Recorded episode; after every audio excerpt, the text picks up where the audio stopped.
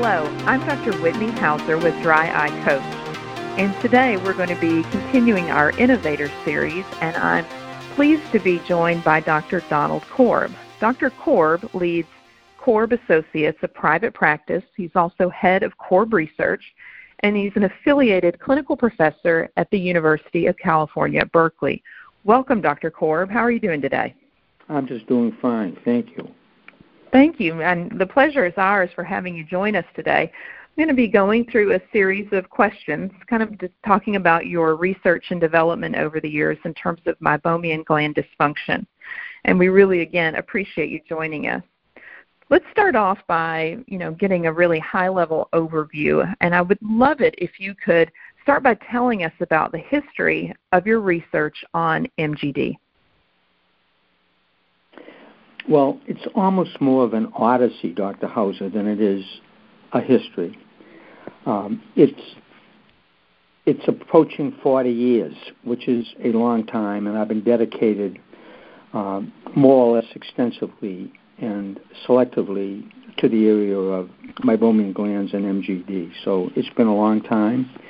Um, you know, in thinking over how this all happened, uh, it happened because I'm a clinician.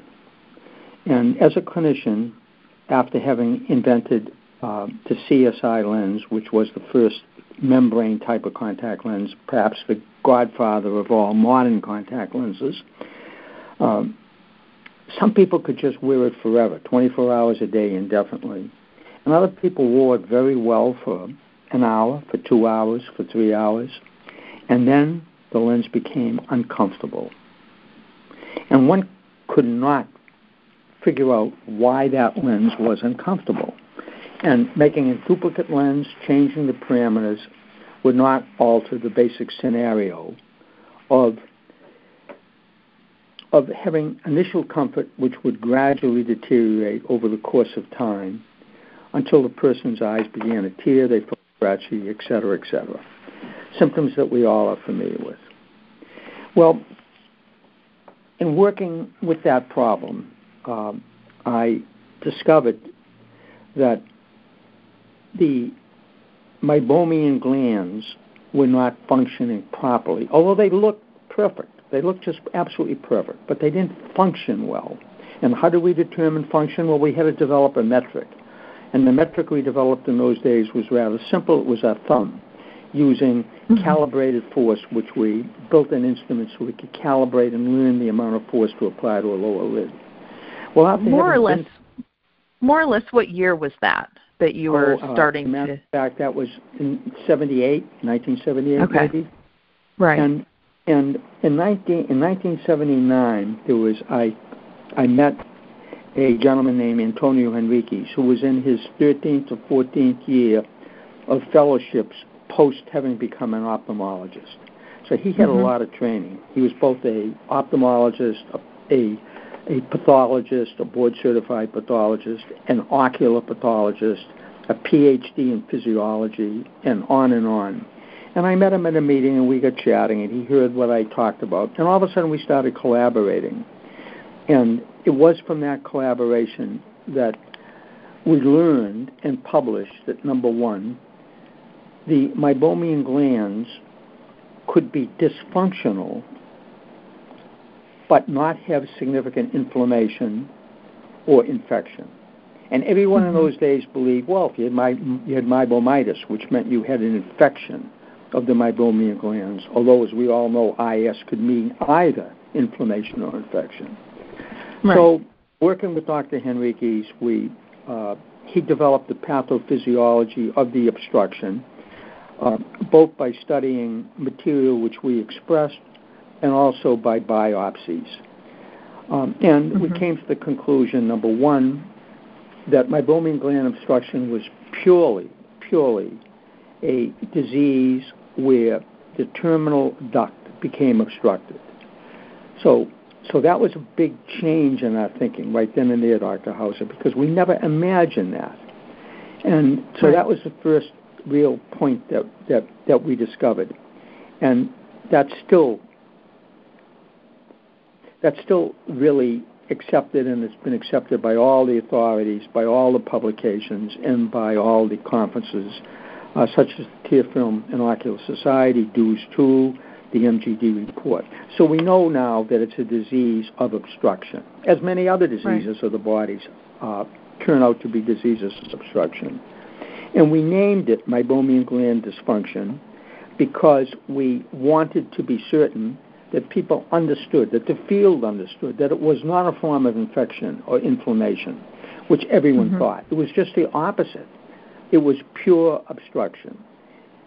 So, and we also wanted individuals to understand that that it was not obvious that you could look at a lid, that the best people in the world could look at lids, and we had a great team of ophthalmologists who were pathologists in those days, and they could look at the lids and they could not distinguish between a lid that was functional and not functional. Well, that resulted in the publication in 1980 of a paper uh, naming MGD. I forget the exact title, but I think it was Contact Lens Intolerance in MGD, followed by a second paper which uh, minimize the contact lenses because we had discovered that it's more and more and more uh, the basis of dry eye.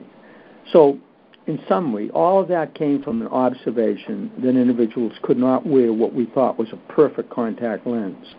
And for many people was a contact lens, and statistically, but you didn't even have to use the statistics. It was obvious that the problem was simply one of non-function. We didn't get lipid out of those glands on a normal basis. And I think what you've described is what we see so often in research. You see a clinical problem and then you ask a question and from that, you know, question of why something isn't working for a certain patient population, we, we get a lot of knowledge. And I think that you really tapped into that and as clinicians a lot of times, you know, we get very sidetracked by day to day life and don't ask those questions that can really, you know, move the needle for a larger number of patients that we see. So, was the contact lens the first product that you developed, or uh, or have there been other? Go ahead. I had a long history of developing, actually, in a short length of time before then, um, mm-hmm. and I developed a technique of fitting PMMA lenses very, very early, which was lid attachment um, I developed the initial Polycon lenses. I didn't develop the material. Dr. Seidner did that, but I did develop it. Then, as I mentioned, I developed CSI.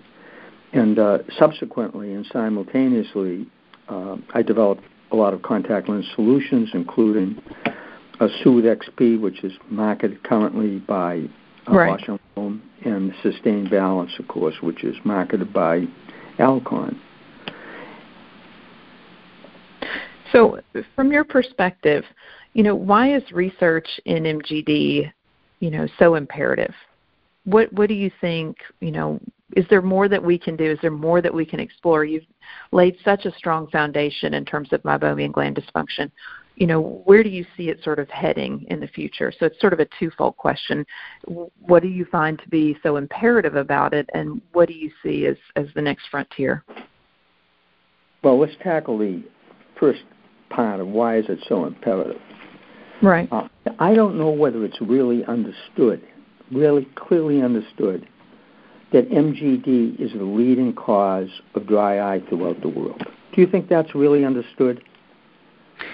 That's a good question. Um, you know, I know I know the statistics. You know, from the LEMP study, 86%, and then we see a bit more of a continuum uh, in the DEWS 2 report. I think you know perhaps certain practitioners are aware, and sometimes we are academically aware of something, but you get into a clinical setting and you sort of set it aside and don't address it uh, as aggressively as it should be uh, taken care of.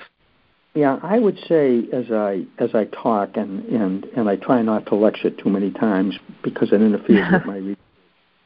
But but I would say that there is a growing understanding of it um, and it's probably just about now reached the threshold point of crossing over. So the majority of individuals who who who are interested in dry eye are beginning to really really believe that. They really are beginning right. to believe it. But have we ever thought about why they don't believe it? That's a good and question. what's have. your what's your theory? Well, it's it's very simple. It's very simple. All mm-hmm. of the definitions of dry eye and everything that's taught by the academics teaches it's a tear deficiency. Right. So if you look at the NE, at the uh, NEI definition, it says it's due to a lack of production of tears. If you look at the wonderful 2007 definition by Dews 1, it says that it's a multifactorial uh, disease of the tears characterized by, and it lists six symptoms. Mm-hmm. So we talk about symptoms. We talk about the lack of of, of aqueous on the eye, and mm-hmm. then we mm-hmm. talk about all these uh, sequelae, such as osmolarity. Well, osmolarity is only a sequelae. Osmolarity isn't the cause of anything. Osmolarity mm-hmm. is the result of a root cause, which then has its own particular methodology for causing more mischief, or causing more trouble. But all of these symptoms do. All of these symptoms do. But the symptoms are a manifestation of a root cause. And the root cause is what? The root cause is the fact that you don't have an adequate tear film. And the reason we don't have an adequate tear film is what? The reason we don't have an adequate tear film is because it evaporates. So science now tells us, and the articles now tell us that 80, 90% of all uh, dry eye is evaporative dry eye. Well, I would, I would suggest that it's even higher. It's even higher right. than that. And yes, we have inflammation, but how else can the body respond? There's no other mechanism for it to respond other than than one or more of the various forms of of, of inflammation or immune response. Same thing, same thing.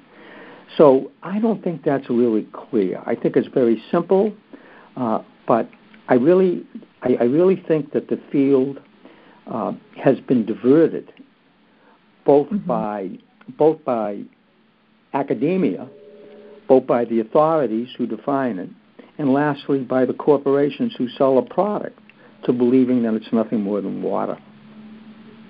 Right, right.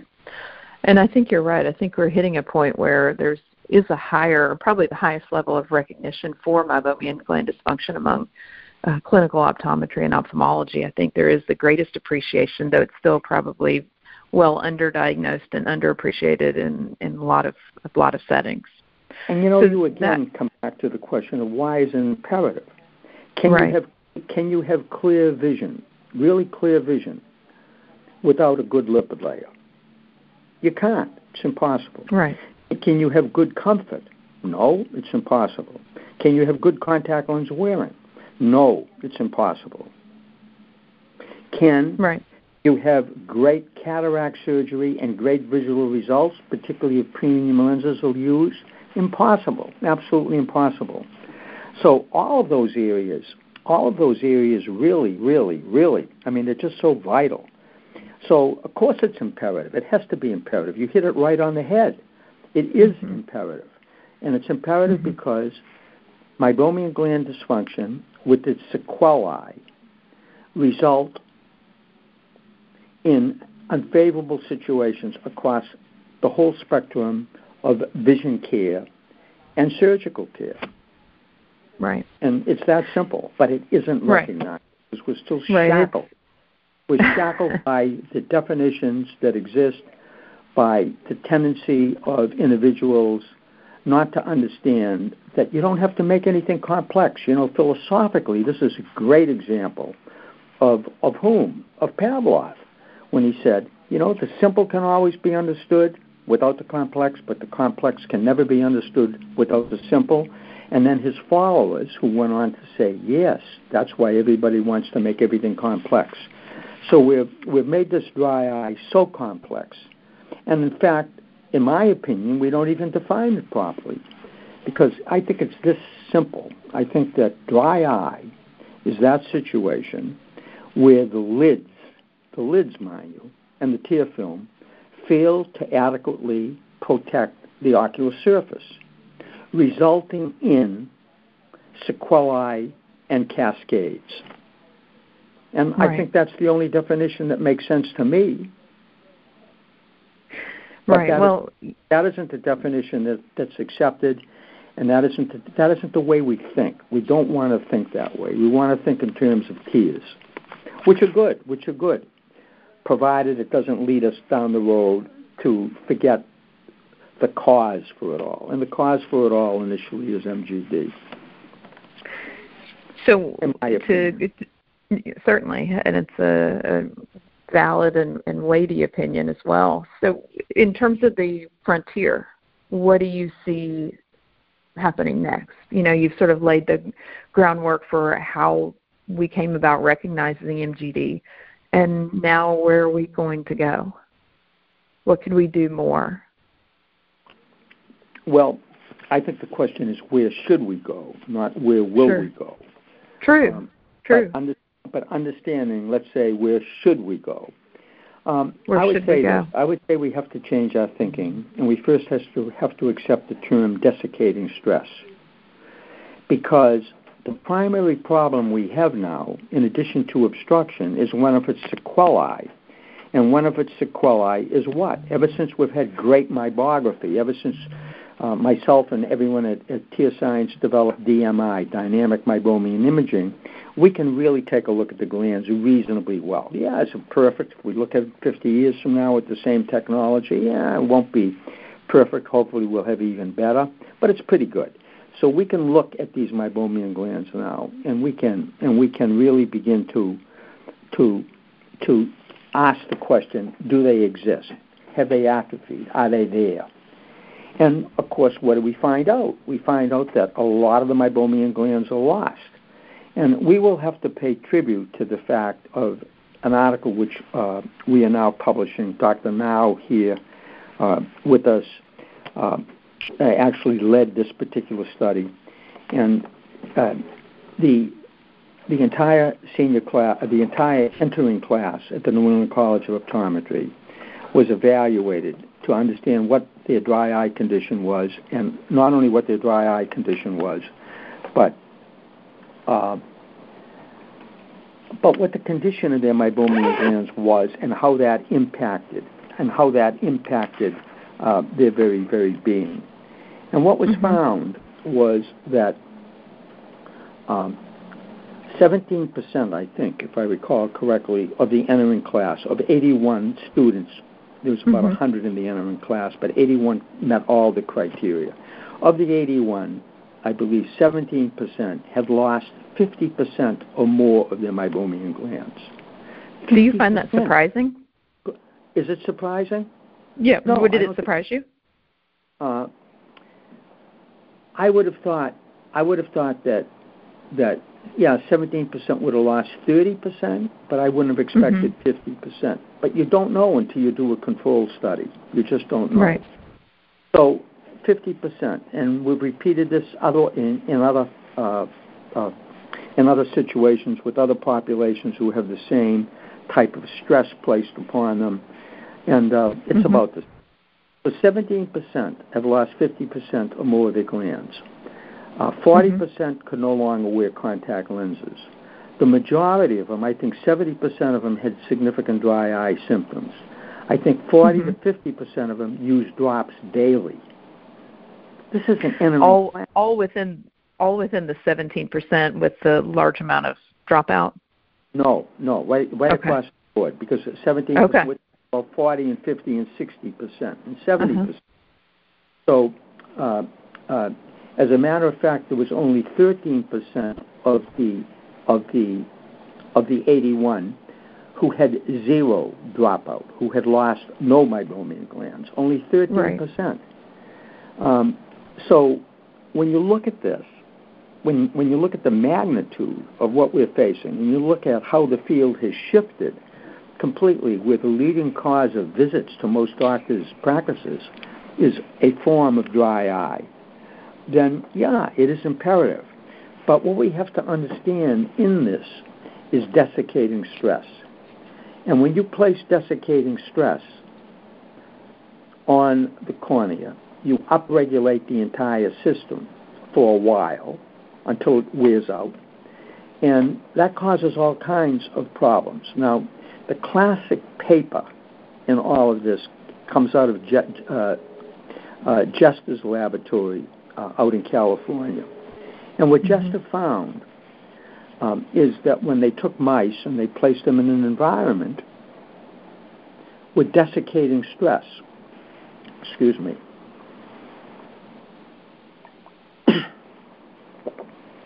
where they placed him in an environment with desiccating stress.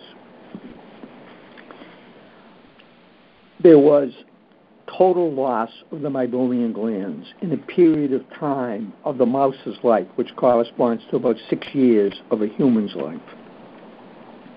And that seems to correlate remarkably well with what happens with humans. Five or six or seven or eight years after they start intense close work, particularly on a computer or with electronic devices, they begin to run into trouble, and we begin to see the dropout, as exemplified by the study at, at, at the New England College of Optometry's entering class. So right. it really is it really is a a a, uh, a very clear picture that we now have of why it's imperative to get at this, and more importantly than to treat it, to do what? To prevent it. And we now right. understand more or less how to prevent it. How do we prevent it? We stop obstruction. How do we stop obstruction? We have to convert completely to a dental model. We can no longer right. be reactive. And, and, and as I've said for five years or more, we have to convert to a dental model. And the dental model is we see people periodically and we evaluate whether or not their situation is stable or whether they're degrading. And if they're deteriorating, degrading, and they're losing glands, then we have to implement a program to do something about it. And we now know what these programs are, and and we should be able to implement them. So I think it's a absolute necessity that we understand meibomian gland obstruction. We understand that that leads to desiccating stress. We understand the entire system of cascades that result and we are treating the symptoms of the cascade. We are not treating the root causes. So that's analogous, really, to treating teeth and telling people they don't have to brush, they don't have to do anything, they don't have to floss, they don't have to gargle. Just come in and see me every year and we'll clean you up and you'll be fine. Well, right. obviously, that's absolutely ludicrous. But that's what we're doing today, in my humble opinion. I don't know whether any of that makes sense to you or not, but I think it's no. Really, uh, you really, you really draw a beautiful analogy that is translatable to not only our fellow doctors but also to patients. So, you know, having the understanding of the dental model is is really universal at this point and should be very easily understood. You know, as we talked briefly about, or not so briefly, we talked about the imperative nature of treating meibomian gland dysfunction you know, really it comes from two different uh, pathways. Either the treatment is imperative or the prevention is imperative. And I think your New England College of Optometry study is is really you know focusing on prevention for future generations and your message and your passion that you're sharing with us is helping raise everyone's level of awareness in terms of treatment. I'd really like to thank you for joining us today, Dr. Korb, and we've really appreciated the insights that you've shared with us here today. Um, I enjoyed it. It was my pleasure, and I hope that your audience will understand it and will gradually proselytize for the purpose of improving the situation of those who who will have a very, very, very unhappy future due to the complexities of dry eye. Yes, sir. Thank you so much. We again appreciate it. Okay, thank you.